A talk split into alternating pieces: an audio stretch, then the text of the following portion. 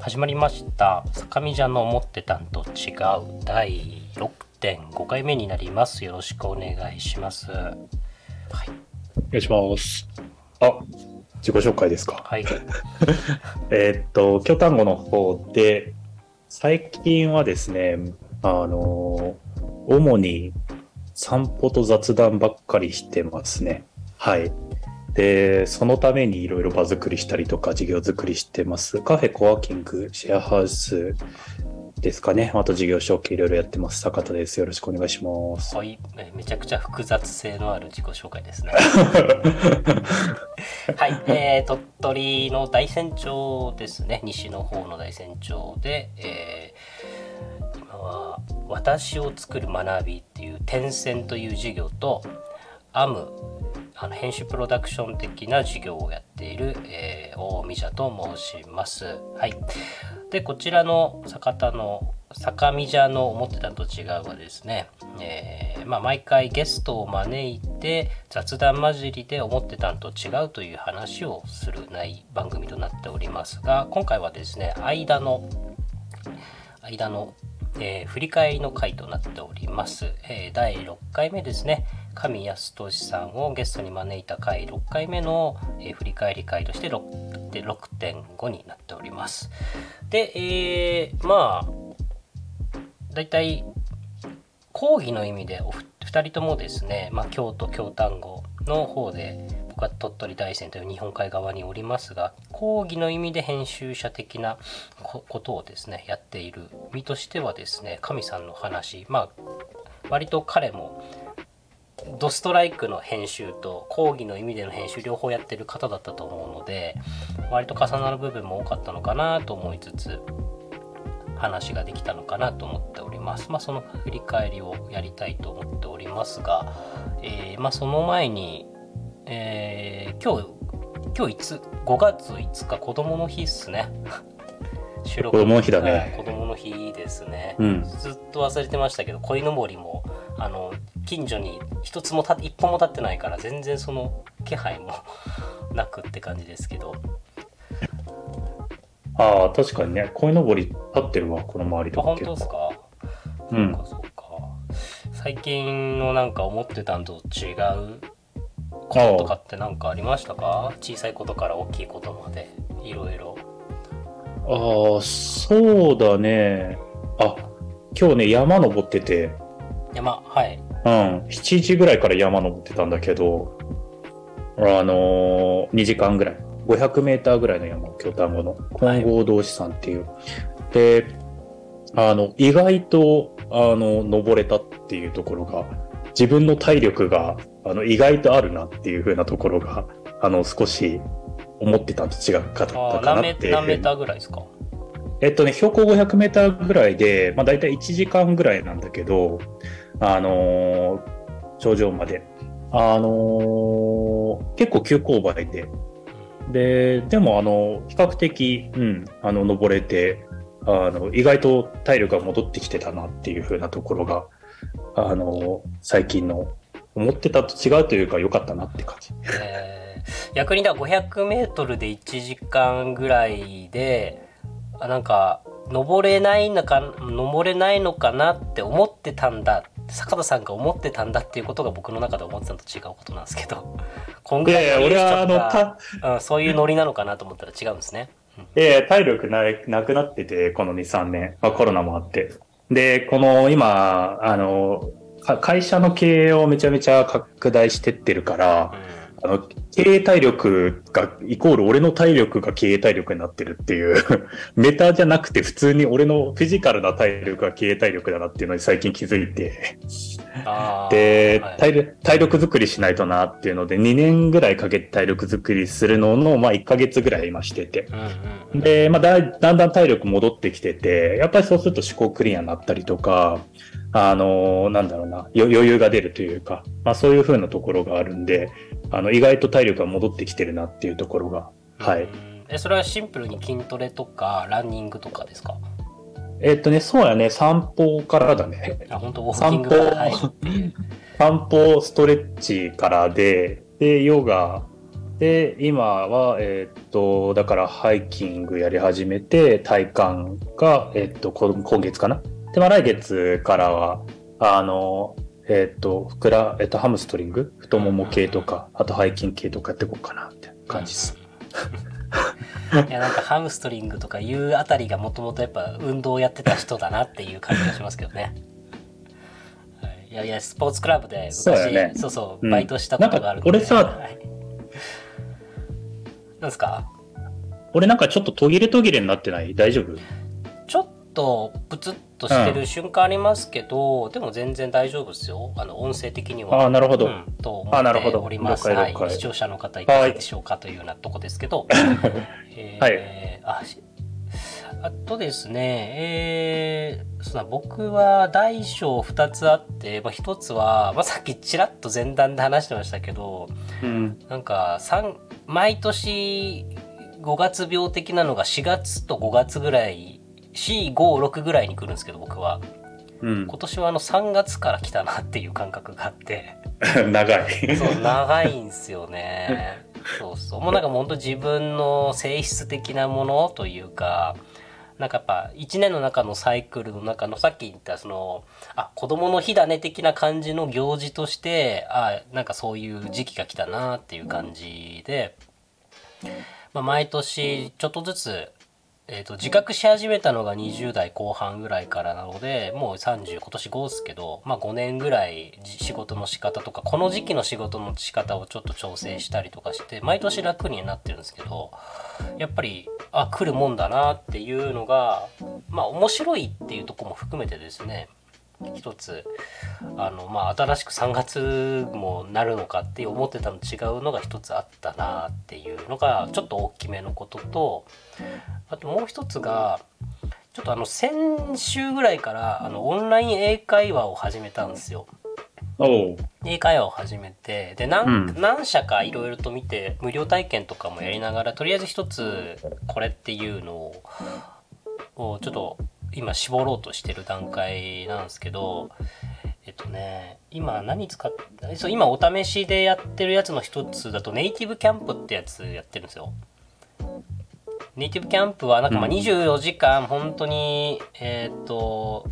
予約もすぐできて今すぐ授業受けれますみたいなの結構多くて。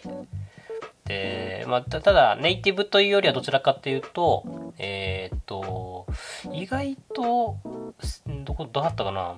南南アフリカとアメリカとイギリスとオーストラリアとかは割とネイティブ扱いなんですけどそれ以外の国ですよね。トルコとか。そういう方とかが結構講師になってて。でめちゃくちゃいるんですようん。講師が。えでなんかまあ自由にいろいろな人から選べるから割と自分も受けやすいかなとか思ってたんですけどあまりにも講師の数が多すぎてあの人見知りを発揮しちゃって自分が。で美容室とかも僕やっぱ一つのお店に行くのすごい時間かかるんですよ。いろんなとこ行ってやっとここだみたいなあこの人だったら相性いいからみたいなとこでだからね一人の先生を見つけるまでにこれ時間かかりそうだなと思って授業を受ける手前のことでこんな困るんだって思って、ー、なるほど。はい、でそのキャンブリキャンブリーっていうのはもうお金払って課金してもうやってるグループレッスンがあるんですけどグルグループレッスンの方は先生だけ選んなんかさっと選べてで選べる先生もそんな多くないのででもう他のグループよよ3人なんですけど一緒に学ぶ人が。その人たちも別に誰が来るか分かんないからもう待ち構えてるしかないじゃないですか先にそういう人誰が参加するって分かってたらきついですけどっていうところでなんか本当になんか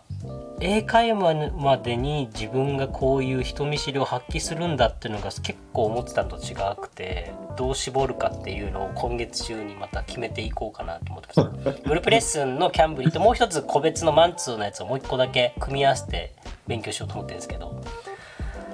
っていうやつがありましたね。ちっちゃいところにあるんだなって思ったりしました。ちょっと長くなりましたが。はい、ねえうん、なるほど。人見知りを発揮したわけですね。そうですね。うん。うん。なんかやればやるほどあれこんなに喋れなかったっけって自分でもちょっと驚愕っすよね。ああ、うんびっくりっすよ。喋る機会も今減ってるじゃないですか。まあそうだろうね。そうだな。なんか僕殺すっていう単語が出なくてびっくりしましたもん まあね。猫が猫がそのツバメが今飛んでてツバメを猫が殺しちゃったんですよねみたいな死体があってって話をした時にキルが出なくてもめちゃくちゃ後から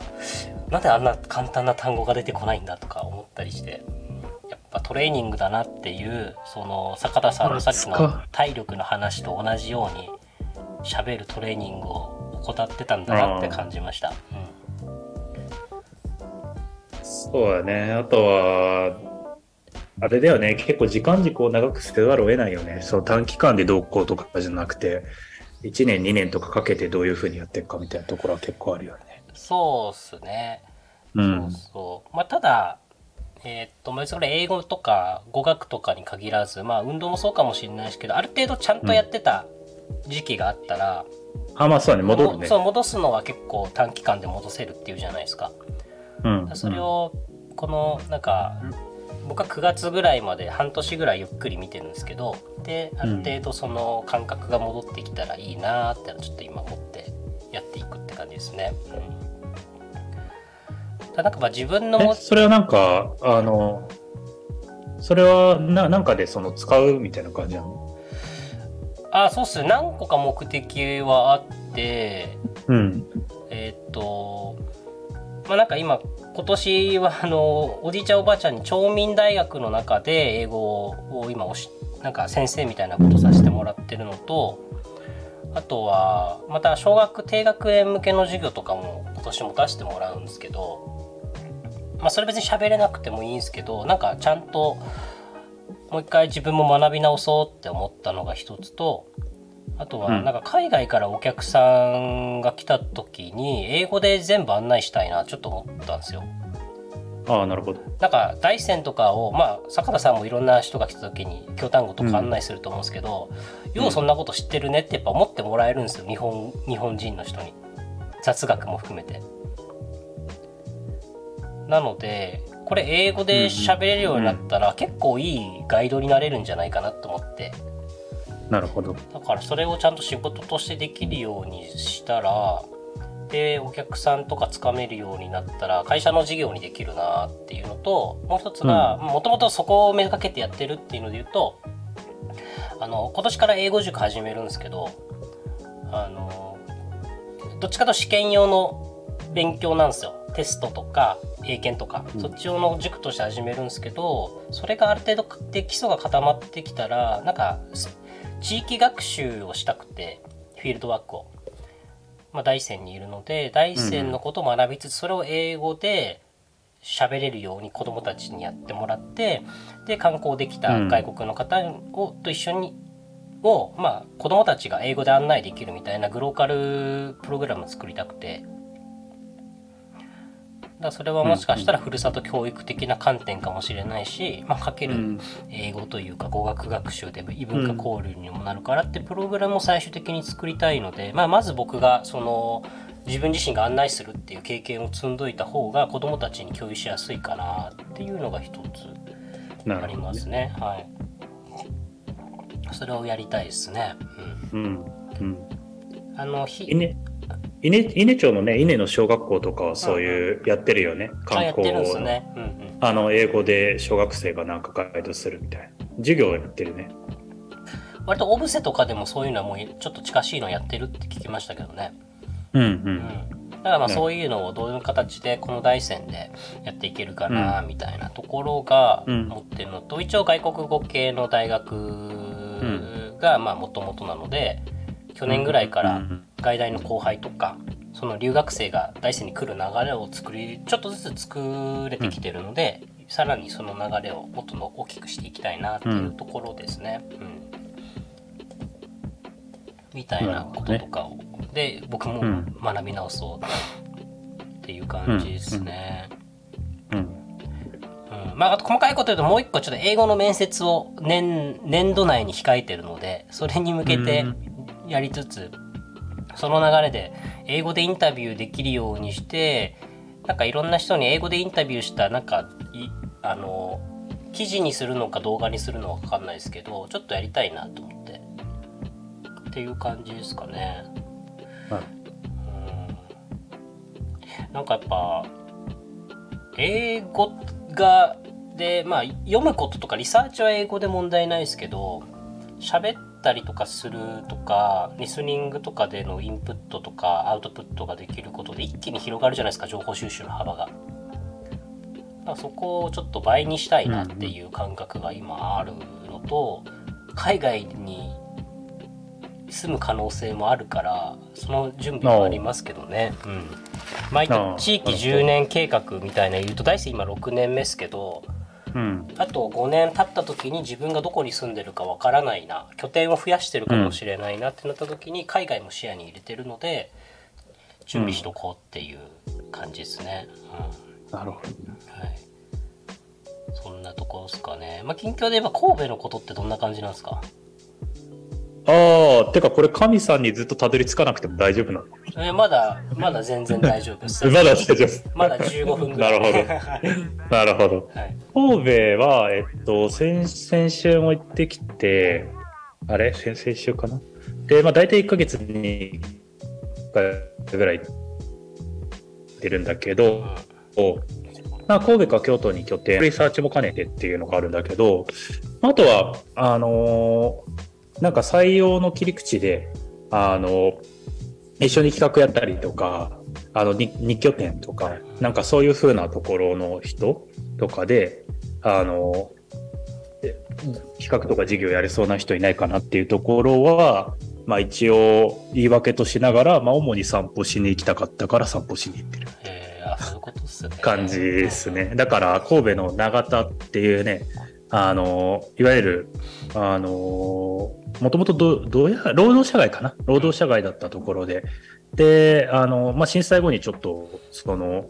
えーっと、エリアとしてはちょっと広かったのかな。で、あの、そこで今、福祉系の、ハッピーの家ってね、福祉系のところとか、あの、R さんっていう、なんか、そういう、その、木工の機械自体か。機械自体を作ってる人と、あとなんかデザイナーが組んで、なんかすごいおしゃれな、なんかこういう、あの、なんだろうな、パネルみたいな。パネルっていうかそういう金属加工みたいなことやってたりとかするところとか、あなんかね、時価がめちゃめちゃ低いっぽいんだよね、神戸の中でも。うん多分ラスラストフロンティアっぽくて、なんかいろんな人がこの10年ぐらいで集まってるっぽいんだけど、まあそういうとこちょっと街歩いたりとか、あと塩屋っていう、まあいわゆるそういうなんだろう、いろんな小さな、えっと個人商店というか、フリーランスとかいろんな人たちがまあ生息してるようなところをまあ歩いて、あーなんか100万人都市の場作りってどんな感じなんだろうな、みたいなのが、うんうんあの少し見てて、東京は東京で、あの、都電荒川線沿いの散歩を結構してて、あの、生まれた場所だから、1000万やってやんだろうなとか、なんかそういうのをちょっとリサーチかけたりとかしてるって感じうんうんかな。ああそうだそういうことっすねどちらリサーチみたいなとことかと自分の散歩欲みたいなとこを掛け合わせての神戸なんですね。うんうんあそうそう。で、まあ、でも、あの、一応、あの、仕事をしてる体にはしてるから、あの、人の、あの、採用だったりとか、なんか、まあ、業務委託系かな、基本は。で、一緒に仕事する人探したりとかっていうのは、まあ、してて。まあ、でも、会えば会うほどね、なんかそういういろんな面白い人たちと出会えるから、いいけどね、なんか、普通に。うん。でもそうやってなんか思うんですけど広がっていくことってどうですか？なんか最近すごく思ってて授業が、いやこれもできるよあれもできるよみたいなのがある中でうん。広げることを今すごく躊躇してるみたいなのも若干あってあだからそれって今どういう段階なのかなっていう感じはしますけど。あ。まあ、俺は結構シンプルで、あの、なんだろう、雑談するのが好きでう、んで、いろんなところにフィールドワークに行きたい。まあ、てか、フィールドを、ワーク先を自分で作ってるのか。だから、フィールドも作るし、フィールドワーク先にも行くけど、っていうのがやりたいから、その手段として、なんだろう、仕事という事業、事業とか、まあ経営だよね。事業経営をまあしていくっていうことが、まあいろんな人と一緒に面白いことできて、それがまた話のネタになり、まあ、うまいもん食えて、みたいな感じぐらいだから、まあ、それで周りに一緒にやり、仕事やりたい人が増えてきてるから、うんうん。じゃあだから、まあ、経営しよっかな、ぐらいな感じの感覚っていうか、うん。そそんなイメージだから、まあナチュラルに別になんか事業拡大を、まあ、まあでも、うん、ある程度はししようかなぐらいな感じかな。うん。あそうかうんそういうことっすね、うん、だから別に社会課題どうとかっていうのもあんまないないし、あの、なんか、街をどう、うん、まあ、まあ住んでる街だから楽しくなったらいいかなぐらいの感じだけどね。そうっすね。うん。なんかね、僕は多分今年大きな転換で言うと、なんか今のお話聞きたかったのもあるんですけど、どっちかと20代後半からこの10年ぐらいっていうのは、なんかできることベースで仕事を積み上げてたなって感じがあって、うん。で会社なんかまさにできることベースなので自分のやりたいことベースではなくてできることの中でどうやって自分がそこに面白がれるかみたいなやり方をしてて、うん。であとまあ自分がちょっと絡めたいものを絡めるそこに絡めるみたいなやり方をやってたんですけど、でもそろそろ僕もちょっと自分のやりたいことみたいなのが30過ぎてなんとなく見えてきたので、うん。だからそこにどんどんシフトしていくためにできることを広げないようにとか逆に閉じていかないと自分のことができなくなっていくなっていう感じになってきて。で会社として別に広げたいわけではないからうん。なんか会社として広がれば他の人に仕事を渡せるっていう感覚はあるけど別にそうじゃないし、っていうところがなんかすご今年転換だろうしまた違ったところでいろいろと悩むんだろうなっていう部分ではありますけどね。うんそっか。だから、そうやね、やりたいことが何なのかっていうのは確かに、あのーなんだろう、ちゃんと、ね、考えた方が、まあ誰しもがいいよね。まあ俺は、なんかやりたいことなんだろうって言った結論がもう本当にその、あの、二つぐらいしかなかったから、あの、フィールドワーク行くのと、面白い話するぐらいしか。まあ、まあもちろんなんか、あの、めちゃめちゃ社会的な人間だから、あの、まあ人間は誰しもそうだけど、公共性が高い人間だから、あの、多分すごい、あの、別にそんなこと考えなくても結果的にめちゃめちゃ公共的なことをやっちゃうんだけど、でもまあ、なんて言うんだろうな。あんまり、あの、そんなにさ、な、何百万人とかのことは考えなくても、まあ、あの、今一緒に仕事してる人とか、これから一緒に仕事したい人とか、まあその人たちぐらいと一緒に面白いことやれたらいいかなぐらいな感じが今の感覚で、だからもう手段に全部他なっちゃってるから、別に何でもいいんだよね、仕事。あの、あの、だから、これから、あれか、だからも木工所の事業承継してるから、暮らし全体のデザイン多分家具とか建具とか、多分あの、タイニーハウスとか作っていくけど、まあそういうのも別に、なんて言うんだろうな。ものすごい、あの、俺が木工に興味あるけども何でもなくて、ただ一緒にやってるメンバーが楽しいからやってるみたいな感じだし、あとまあの農業も多分やると思うけど、それも一緒にやってるメンバーがやりたいっていうから、まあじゃあ俺も楽しいかなとか、福祉とかも多分やると思うけど、そういうのも全部、なんて言うんだろう。別にいいんだよね、もはやっていう感覚っていうか。いやまあそのスタンスは分からなくはないですけどね。僕が今やってる農業のプロジェクトまさにその農家さんが面白いから一緒にやってるっていう感じもありますし、そうっすね。だし僕もどっちかって頭がまあパブリック寄りだと思うので逆に言うと油断してるとすぐパブリックのこと考えちゃうんですよ。社会のこと。ああ、そうそう。だから、あの、あんまり社会性が高いことやんない方がいいと思うよ。うん、バランスの取り方としてそろそろっていう思ってるのは若干あるかな。いや、やめた方がいいよ。なんか、あの、社会、社会をなんかちょっと背負っちゃうみたいなっていうか、ああの、めんどくさいし。めんど、めんどくさいっていうやっぱ語弊があるけど。そうそうだから、まあ、しょう今年や、なんかや、自治体の仕事をもう極力受けないようにっていうふうにもう方針を決めたんですけど、それもやっぱりど真ん中じゃないですか。うん。ど真ん中の仕事はしない方がいいなと思って適当に遊んでるとかふざけてるんだけどそこをパブリックにつなげるとかの方が僕は多分得意だし、そっちの方が楽しいから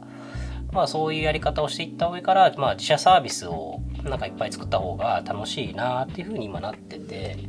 まあ、そこら辺は大きいですけどねでちょっとやっぱ映画とかエンタメ系のこともやりたいからちょっと今今年ちょっと映画を作るとかショートフィルム撮るとか、まあ、そういう映画を作るっていうことの学びの場どう作るかなみたいなこととか今考えたりはしてるんですけど、ね。でそうせんあどうぞですか？はい、どうぞどうぞ。だから先週都内にいる時はなるべく映画館に通うようにしててもう仕事と思って見るみたいなこともやってるんですけど、うん。1週間で11本見たんですよ。劇場に行って。やばいね。だから時間、るね。そうめちゃくちゃ使えるなと思って。だからあのーアトロクとかのラジオあのアトロクとかでライムスター歌丸さんとかが映画批評とかで映画まあ大体最低でも2回以上同じ映画を見てとかっていうのをなんかやってるのかで絶対他の映画も見てるだろうしって考えると、うん。仕事で映画見てる人ってすげえなと思ってスケジュール管理もっとなんかもっとなんか楽しいもんかなとか思ってたのは結構僕の中で思ってたのと違う部分がすごく凝縮されてて。2時間とかずっと見て、それでね、なあでもねずっと見ることは楽しいですよ。とかむしろあのどこ結構いろんなとこでも書いたり言ったりしてるんですけど映画館って遮断された空間なのでもうスマホとかいじれないし、うん、だ深く考えるというかある意味言うとすごく哲学に近いような思考まで持っていく空間としてはめちゃくちゃいいんですよねだから、なんかいい整う場所だと思いますね映画館っていうのは多分うん。っていうのはちょっと最近思うことではありますけどね。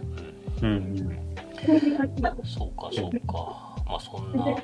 まあなんかこの間の0.5回目みたいなのってのは基本的にこの6回ぐらいやって気づきましたけどうん。僕らの近況報告の場なんだろうなともちょっと思ってはいて 別に僕らずっと会ってるわけじゃないからそうそううん。だからちょっと厚めに撮っちゃいましたけど今日は結構久しぶりだったじゃないですかまあそれも含めてあ、ではあり。ますが、うんはい、ということでここからちょっと振り返りいきたいなと思います。うんはい、神さんの回ですね、うんはい。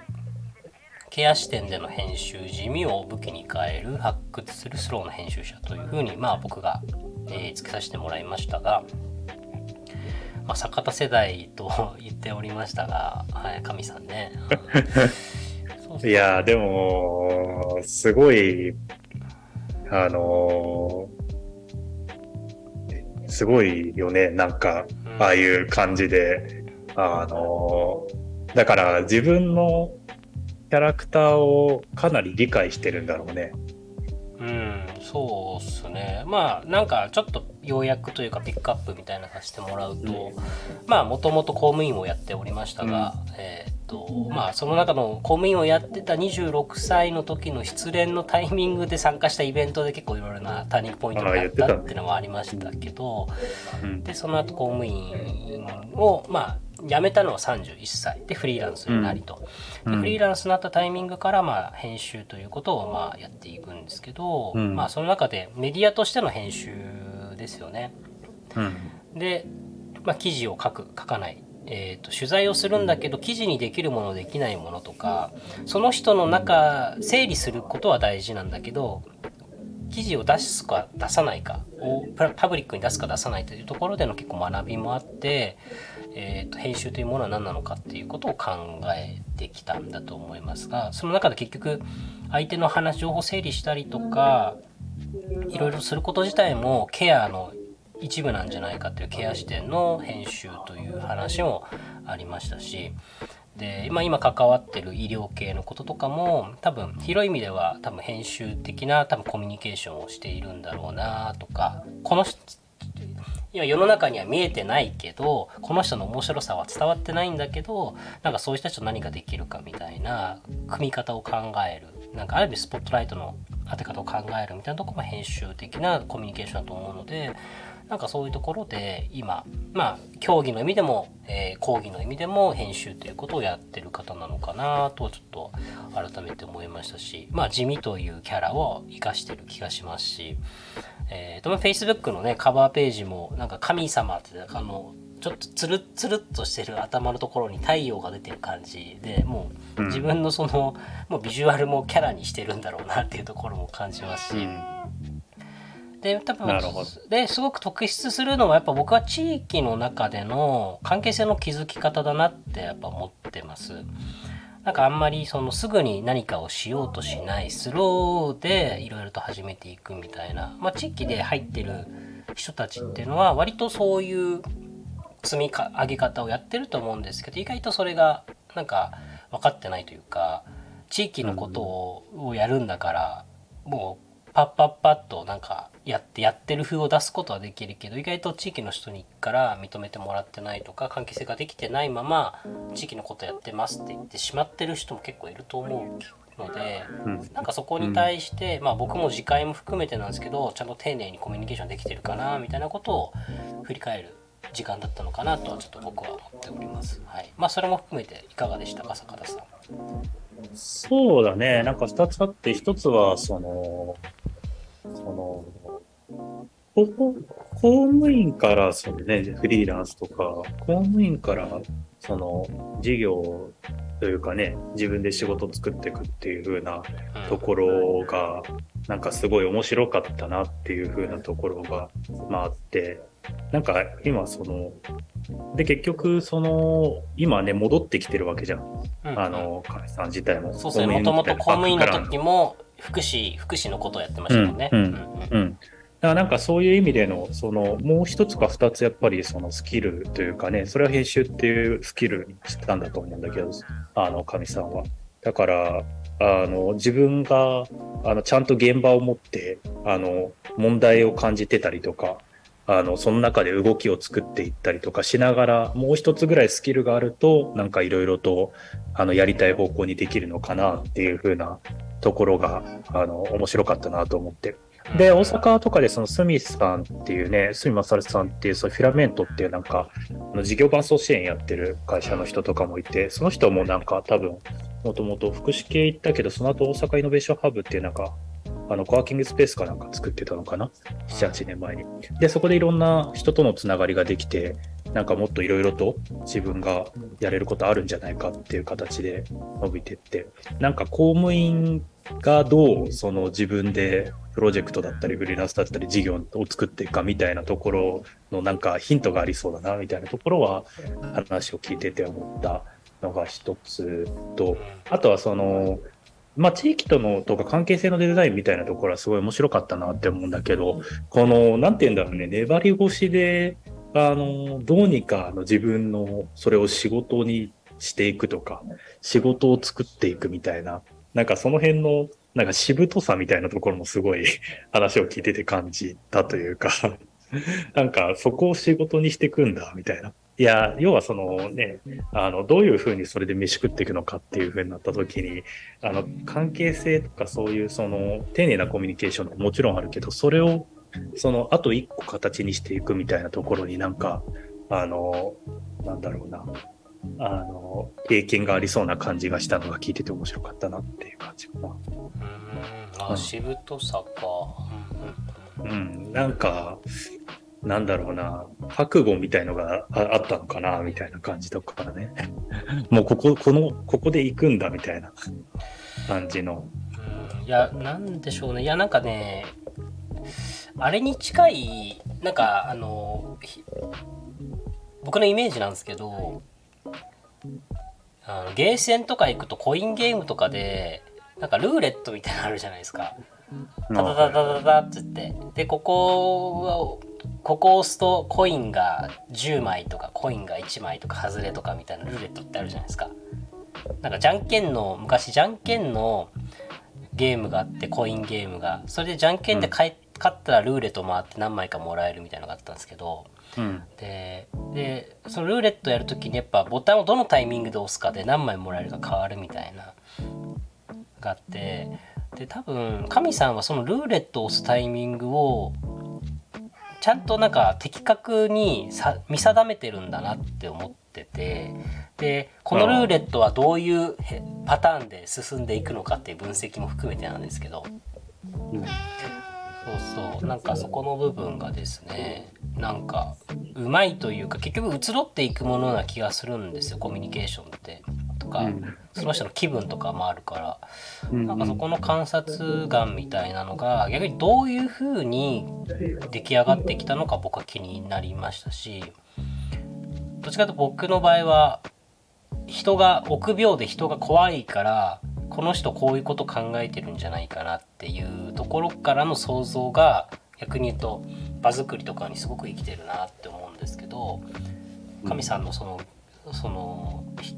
原そこに対する原点がどこにあるのかなああ、確かうん、にねっ。ていう感じは正直ありましたね。うん、なんか天点的なのか後天的なのかとか。そういつの時代から、いつの時期から、小学校からなのか、うんあの、職員になってか、職員でそれでめちゃめちゃ厳しい仕事やってた時なのかとかね。うんそうっすね。まあなんか陰か陽かで言ったら多分陰だと思うんですよ。うん。う。うんん、同じ陰だと思ってはいて陰側で多分学校生活とか社会人をやってくると陽の人たちに対するなんかいろいろと感じることも結構あったりするし陰の人の気持ちもわかるからっていうところもなんかその観察眼とかそのルーレットを押すタイミングを選ぶことになんかつながってんじゃないかなって勝手に勝手に予想はしてるって感じですかね。今度ちょっと8月もし僕も京丹後行けたりとあかー。なんかねそう京丹後どっかのタイミングで行くっていう神さんが話してたのでタイミングがあれば僕も行って直接聞きたいですけどねそこら辺は、うん、あ、じゃあこのラジオの公開イベントできるでしょ。確かに。リアル、リアルイベント。そうっすね。初の公開イベント。公開イベント。自然に稼いだ方がいいんじゃない？公開イベントやって。そうっすね、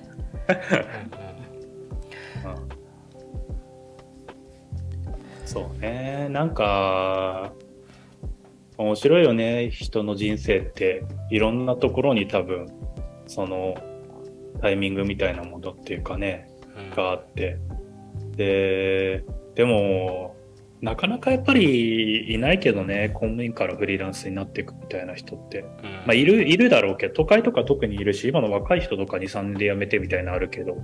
なんて言うんだろうな。やっぱ10年やってとか15年やってから行くって結構だよなっていう感じっていうか。そうねまあ8年か。神さん8年かな ?30 まあなんかゆっくりだからゆっくりとなんか見てる感じが僕はすごい好きですねやっぱりまあ時間軸が長いんだろうね、多分ね。そうですねうん、うん。時間軸が長いイメージがあるね。なんか早くやろうとすることで壊れていくものっていうのがあまりにもありすぎる気がしててこういうローカルというか田舎とかだと余計に、まああるね、あるね。なんか別にそれは我慢とかじゃないんですよねその、よくその時間耐えられるねみたいな言う人いるんですけど我慢とかじゃないんですよね。よりいい方向に向いていくってなったら、そっちの方がいいじゃんっていう話な気もするしなんかそんなよく我慢できるねって言ってる人は絶対この人子育て失敗する人だなって結構いつも思ってますけどね。子供にこうしたいっていう自分の押し付ける人なんだろうなって勝手に思ってますけど、うん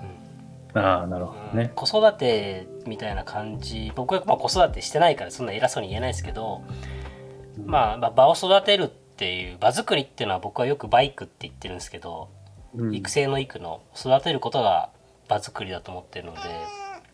そこに集まってくる人とか関係性だとか集まってくるものも編集だと思ってるから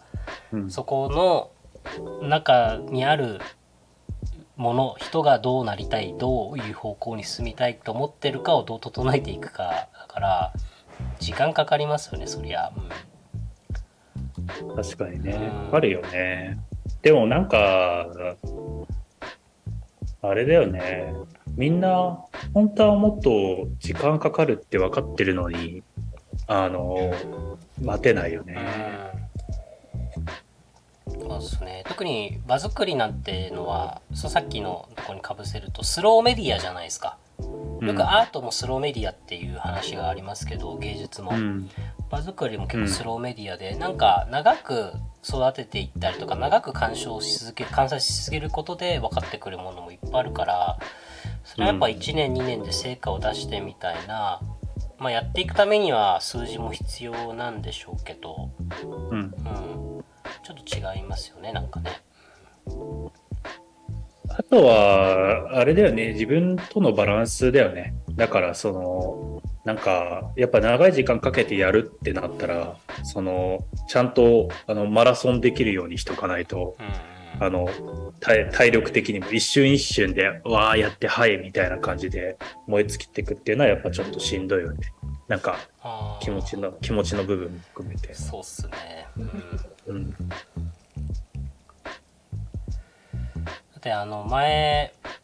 地域おこし協力隊あ僕その大山町の地域おこし協力隊のもうばなんかコーディネートとか伴走の仕組み作りから降りたんですよ今年の4月からの、だからうんうちの会社として個別でサポートしてる隊員が2人今いますけど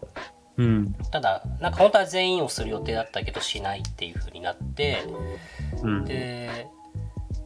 なんかまあその時に一回まあ最初の説明会だけしたんですよ。これまでこういうことをやってきた、その仕組みを取れるためにこういうことをやってきましたっていう一応説明責任としてだけその場を開いたんですけど新しい隊員とかに含めて。でその時に話したのが、まあ地域はやっぱ基本10年スパンとかっていうのを僕は考えてるし、うん。あの僕は5年経ってやっと土台ができたと思ってるくらいなのに隊員で3年で起業して何かやれっていうのはそもそも無理ゲーなはずだから無理ゲーの中でやっていくっていう自覚がないとちょっときついと思いますよとかなんか新しく来た隊員の方とかもいきなりすぐにあのじ外に出て授業とか自分これやるみたいな感じだったしなんか隊員ってなんかそういうお金使わせてもらえるんすよねみたいな地域のものを使ってやってるけど地域に対してあんま敬意を感じなかったりもしたのでなんかそれとか、まあ、それをコーディネートするのが必要だと思ってたけどまあなんかそういうふうに町としてはそれを仕組み化しようとしてない放任するつもりなんだなって分かったのでもういいやってなっちゃったのもあるんですけど。うん。まあ、何が言いたいかっていうとなんかすごくまあ地域のことって長いスパンでマラソンだよねっていう気持ちで見とかないと本人たちもどっかで大きななんでしょうね思ってたんと違うに出くわしてなんか意気消沈するんじゃねえかなってちょっと思ってるんですけどね。うんうん。暮らしと仕事が結構密接につながってるじゃないですか本当は、ねうんまあ、でも一番怖いのはそのさっき言った隊員は問題にもならならないぐらい地域の人と関わりが薄いんじゃないかって結構思っててうん。そう絡まずに地域のまあ料理やってる方なので情報発信っていうのを料理を使ってやるって言っててでもう速攻もうすぐに神戸とか「ポップアップで全国でイベントやりますと出てるんですけどなんかこれって地域の人との関わり薄そうだからそもそも問題にならないんじゃないかなっていう気がしてて一番怖いパターンですよね。うん。とかちょっと思ったりはしますけどね。なうーん。地域おこし協力隊は業務委託型なのかな？うん、いや役場普通にああ、そうなんですそう業務委託型だったらそれでいいんですけどうん。うん、なんか別にそうじゃないからあくまで公務員っていう立場ありますよねっていうことをうん。役場の担当者も隊員も分かってないしうんだからよりパブリックな頭とか僕がソーシャルな頭で考えるとこうした方がいいっていうのが出ちゃうんですけどもうなんかそれ考えるのもいいやってなっちゃってうん。あの坂田さんが前言ったように僕も人の熱量をどう活かせるかっていうことが仕事なのでうん。なんかそういう人たちに熱量がないところで関わったところで疲れちゃうだけだなと思ってうん。もう引きますって話をしたしまあその前のこういう仕組み作っていきましょうって最初に話したたあの担当者の人にはすいませんっていうちゃんと謝って筋を通してからまあやめたって感じですね。うん。全国の今だからサポーター地域おこし協力隊のサポーターズとかあるじゃないですか。なんかああいうとことか伴走してる中間支援とかをやっているところがなんかまあどういう成り立ちなのかっていうのをもう一回僕改めてリサーチしたいし、まあ、それはフィールドワークしたいですけどね。もう僕のもう興味でしかないです。もうそれをノウハウとして誰かに伝える気も全くないですけど。ああ。この前、あれ、あったっけね、その鹿児島のサポーターズやってる人に、京都で。えーっと、あ、なんか言ってましたね、前。ああ、そうそう、吉村さんっていうね。あの、それこそ日置にいるから、あの、神さんに近いとうんね。うん。うん。そうっすねなんか全然話さなかったけど、地域おこし協力隊の。なんか違う言葉をしてたけど。そうっすね。うん。うん。まあなんかまあそんなことをちょっと考えたりはうん。まあ、しかし、まあ、神さんもねだからそういう地域協力隊のサポートみたいなところを多分違った観点というかうんなんか記録するとか僕も今うんこうなんかコーチングというか、まあ、メンタリングというか壁打ちをやっててこういうふうに活動していくみたいなところ週1回とか各週で壁打ちしたりとかして、で彼らが話してることを一応記録にしてるんですよマインドマップとかにパッて残したりするんですけどやっぱなんかそれを言語化する作業みたいなのも多分手伝ってるっていうことになるのかなって思いつつうん。やっぱそういうのって大事だなとちょっと思いますね。うんうん。さっきからずっとうちの猫がニャンニャン言ってんすけど 多分餌かもしれないですね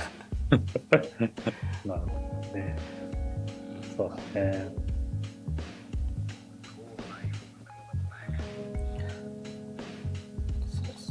なんかなんか他に何かありますか？気にな気になったこととか ああ、どうだろうね。あの結構まあ結構意識しながらやってるなって思ってるのはあのまあ1日に1回1店舗顔出しますみたいな話がああ、言ってたね。あありましたけどなんかねやっぱね僕神さんはだからどこにお金を落とすかみたいなお金を落とすことでちゃんと関係性を作るっていうなんかお金の意識っていうのが僕はすごくいいなって勝手に思ってて。なるほど。まあよくあるじゃないですか本屋さんに行ってめちゃくちゃ店主と話をするけど本を一冊も買っていきませんみたいなのでツイッターであんだけだから一冊ぐらいまあ缶バッジでもいいから買っていってほしいなみたいなつぶやきとかを見たりするし、まあ、よく駄菓子屋さんがなくなったって話もあの日駄菓子屋さんなくなったのかってつぶやく人はお前が言ってないからだよみたいな話もあるわけじゃないですか。確か ってに。いうのもある中でやっぱちゃんと応援するという意識でのやっぱお金の使い方っていうのもある気がするので、確かにねまあ、。経済圏の作り方ってああいうローカルになればなるほどなんかマスに乗っかっていくというよりはそのエリア内とか、まあ、今オンラインも使うとなんか程よい成り立つ経済圏を作れば暮らしってっていうかまあ生活ってしていけると思うんですよ。なんかそこの部分のバランス感覚はすごいいいだなってちょっと僕は勝手に思ってます、だからあれだよね、結局、その、そもそも自分が何ができるのかってなった時にお金を落とすことぐらいっていうのがあるもんね、最初の、その、えーっと、公務員だった時に。って言ってたと思うよ。そう、それでなんかいろんなところ行った時に、うんね、お金を落とすことが、まあ、唯一できることだったからみたいなことも話してたような気がしてて、だからそれを愚直にずっとやってるっていうのがすごいなっていう、すごいというかもうそれがある意味、なんかもう普通になってるんだよね。そうっすね。また逆に言うと20代の頃とかはフリーになりたての頃お金なかったから、なんかお金じゃないとこでどう返すかっていうことを結構かん考えることは多かったですけどね。だから居候したらゴミ捨て頑張ろうとか、なんかあるわけじゃないですか、いろいろと。なんかそういうこととか。でだからまあそういうのは、豆というかいいよね。なんか、うん俺には1ミリもない感覚っていうか、うん1ミリもなくはないけどね、全然買うし、うん友達のもんとか、あ、今日もだから結局、あの、米とかね、有機の米とか、あと卵とかも、あの、近くにおいもみさんっていうその、お餅と米作ってるところから買ったりもしたから、まああるんだろうけど、でも、なんて言うんだろうな。ものすごい意識してというよりかは、なんか、まあ無意識上にもあるから買ってるみたいな感じがあるかな。うん。そうっすね。だから僕はだからそれが意識的になっちゃうんですよね。うん。意識的に買うっていうかだからむしろなんか月の自分のなんだろう家計簿みたいなのを見た時に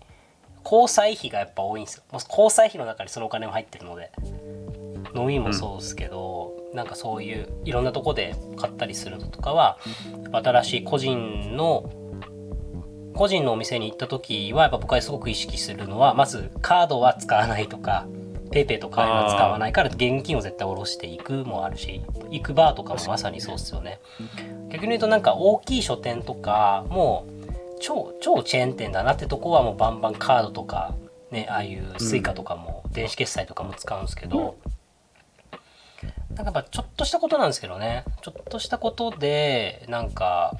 変わってくるなっていうのはすげえ思ってます。うんうん。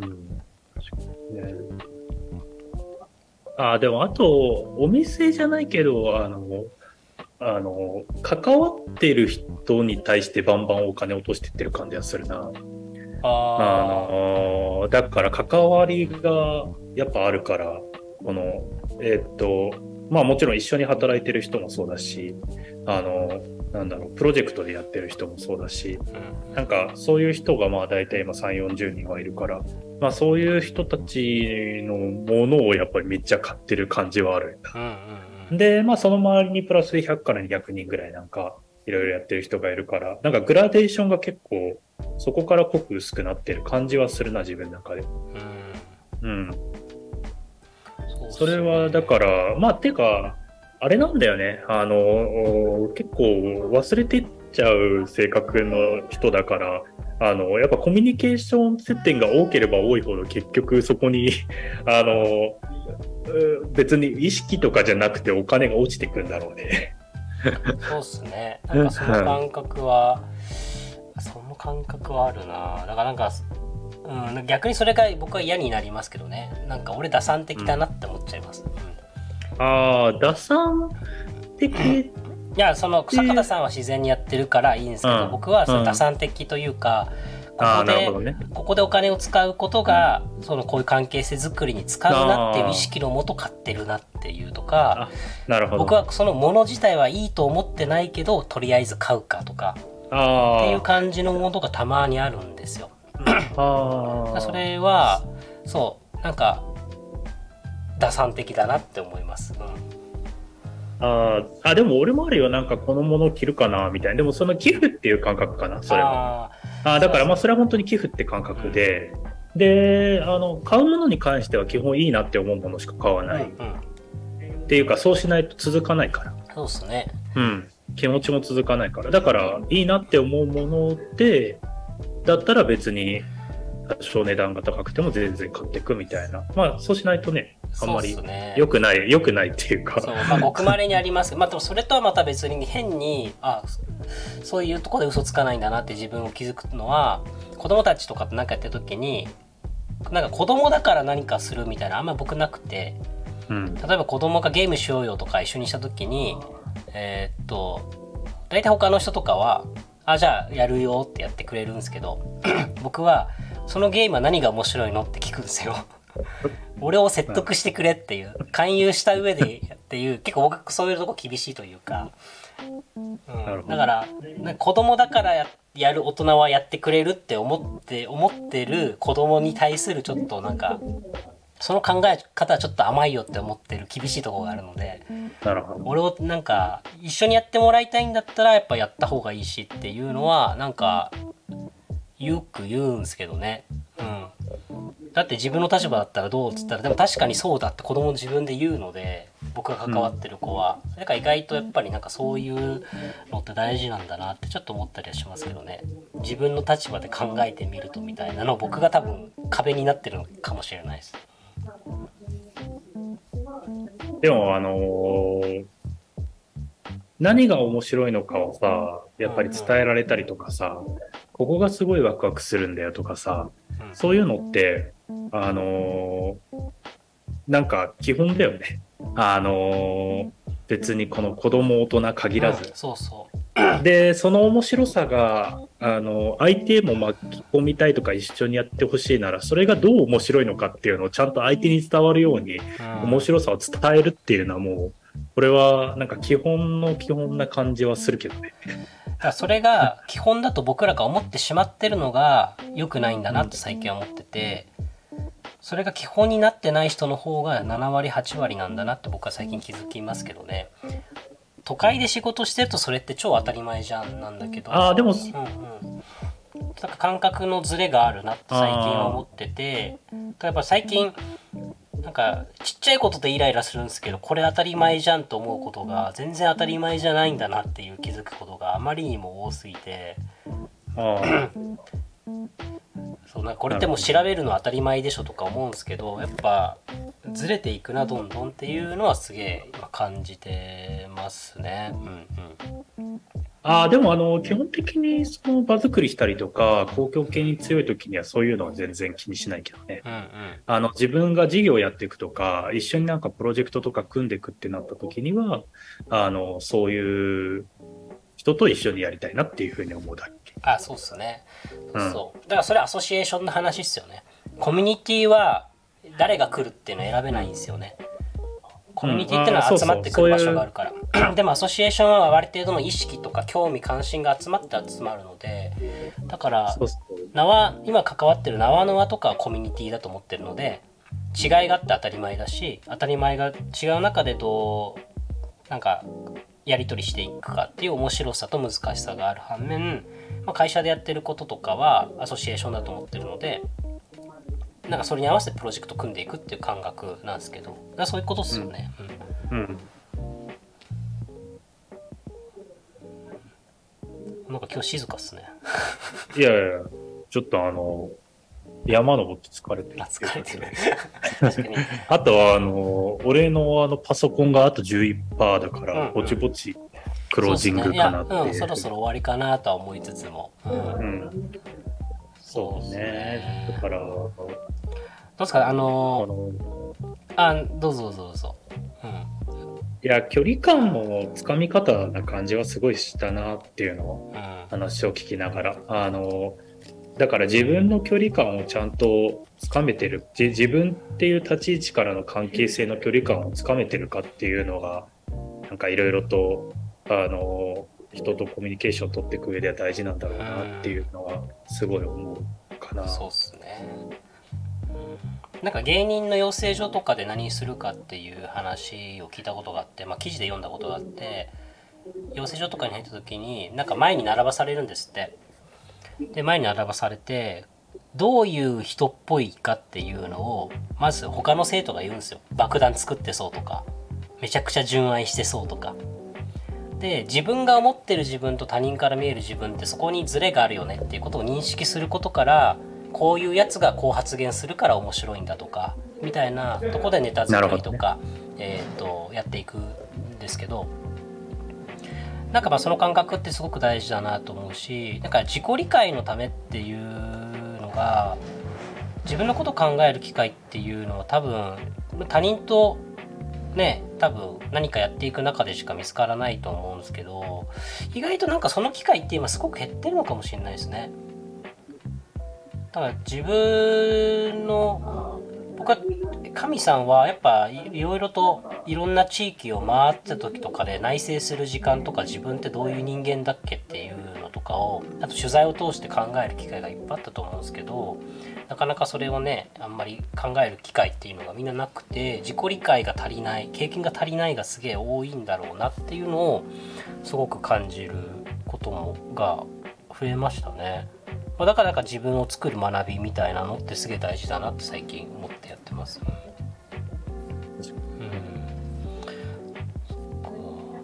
じゃあ最後にちょっとあのー僕はケア視点での編集地味を武器に変える発掘するスローな編集者というまあラベリングというかタイトル付けをしましたけど坂田さんがもしタイトル、まあ、前回の神さんのトークを、ま、なんか1タイトルでまとめるんだったら何すか？ああ、なるほどね。あーそれが出たら今日は終わりましょうか。そうか、ラベリングか考えてなかったな。ぎなんかね激レアさんとかでよくやってますよねオードリー若林が。ああ、確かにね、オードリー若林やってるね。あの、どうだろうな。地べた這いつくばる編集。シベタハイツクルバル系編集者ですねじゃあ。いいや、なんか、そんな感じがすごいするんだよね。神さんの編集プロセスが。めちゃくちゃポジティブな話ですけどね。なんか、ああ、いや、そうそう。だから、あの、泥臭くやってるってすごく僕はポジティブな話だと思うんですけど、ね、あそうそう。だから、あの、チャット GPT の逆バージョン言ってんなっていうふうに思いながら見て。だから、地べた這いつくばる系の編集は、あの、生き残るだろうなっていうふうに思って名付けてるっていう感じ。そうですね、確かに。身体、まあもうちょっと正確に言うと、なんか身体性が高いっていうか、なんか人と人とのこの微妙な空気感とか距離感とかを体で感じながら、あのなんかやってる感じがすごいあるなっていう感じ。了解っす。はい。じゃあ、地べたハイツクール、ハイツクバル編集者という。はい。わかりました。ちょっとこれ、神さんが聞いてどういうリアクションするのかちょっと楽しみですわかんないね。まあでも、あの、ポジティブな意味だけどね、非常に。はい。ありがとうございます。はい。ということ第6.5回目、6回目の振り返りになりましたが、えー、そうですね。うん、まあ、えーとなんか一言ありますか？なんか振り返ってみての一言みたいなのはなんか。ああそうだね、まあ、雑談も含めてですけどね。今回ちょっとオープニング超厚めですけどはい。うん。でもやっぱりこの内省してその自分はどういうね立ち位置なんだろうとかどういう関係性が築けるんだろうっていうところをなんかいろんな機会であの獲得してった人なんだろうなっていうふうに思ってて。あなんか誰しもがそういうなんかちゃんと内省してそういう機会が獲得されるとその人なりのキャラだったりとか色がなんか実は出るんじゃないかなみたいなところもまあ思って。なんかそれには結構時間がかかるから時間軸があの長くて全然いいんだなっていうのがなんとなく思った感じです。はい、ありがとうございます。うん、そうですね。僕もどちらかというと前回の話っていうのは活動についての話が多かったじゃないですか。こういうことをしてこうなったみたいな。うん、えーと、そういう点と点をつなげる作業だったというか、まあ、話だった気がするんですけどやっぱなんか今日の距離感だとかコミュニケーションですよね。どうして神さんがそのコミュニケーションをするようになったのかみたいなもっとパーソナルな部分をもっと掘り下げていけたら楽しいなって思いましたし、まあ、それがもしかしたら京単語で イベントになるのかどうか分かんないですけど、まあ、なったら、まあ、なるかも、まあ、数パーセントぐらいの可能性ですけどね。5, 5人ぐらいかもしれないよ、神さんの。うん、あの、あの、あ、でも、いや、意外と興味ある人いるかもな。うん、いるかもな。呼べば来ると、うん、結局このコミュニケーションっていうのはファシリテーションとかインタビューとかにもいける職能の話なので意外とあの引っかかる人多いんじゃないかなと僕は思っております。はい、というとこですかね。はい、あちなみに、えーと、最近あの総再生が1000以上超えましたね。えー、坂道の団地が、はい、4桁になりました。えー、っと、それは何回やったんだっけ？10回やったんだっけ？えー、っと、6、なんか6、6、6までやってるので、11回ぐらいですかね、11回、12回。ああ、なるほど。うん、100回も、100回回ってきた。そうっすね。そうそう。だ一つあたり、だいたい平均100以上は再生されてて、結構これって僕はすごいことだと思ってて、うん、個人で、あの、ケラジっていうアンカーで、えー、ラジオやってるんですけど、そこまでいかないんですよ。個人でやってるやつって。おなるほど。あの、一応、ポッドキャストとかにもやってるんですけど、あ、で、そうそう、この坂見ちゃんも一応、ポッドキャストに配信設定を先日したので、ポッドキャストでも多分聞けるはずなんですけどね。そうするちょっとしたお知らせですごい、なんかじ、じわじわ、じわじわじわやってんね。ちょっとずつやってます。はい。まあ、なるほど。また、ちょっと次回ゲストですね、第7回目ゲスト、まだちょっと決まっておりませんが、まあ、ちょっとまた決まり次第ですね、えっ、ー、と、お知らせして、えー、収録したいと思っております。はい。ということで、ちょっと、えー、いつもよりちょっと長めの時間に回になってしまいましたが、えー、坂上ちゃんの思ってたんと違う、えー、引き続きどうぞ聞いていただけると嬉しいです。どうぞよろしくお願いします。よろしくお願いします。ありがとうございました。ありがとうございました。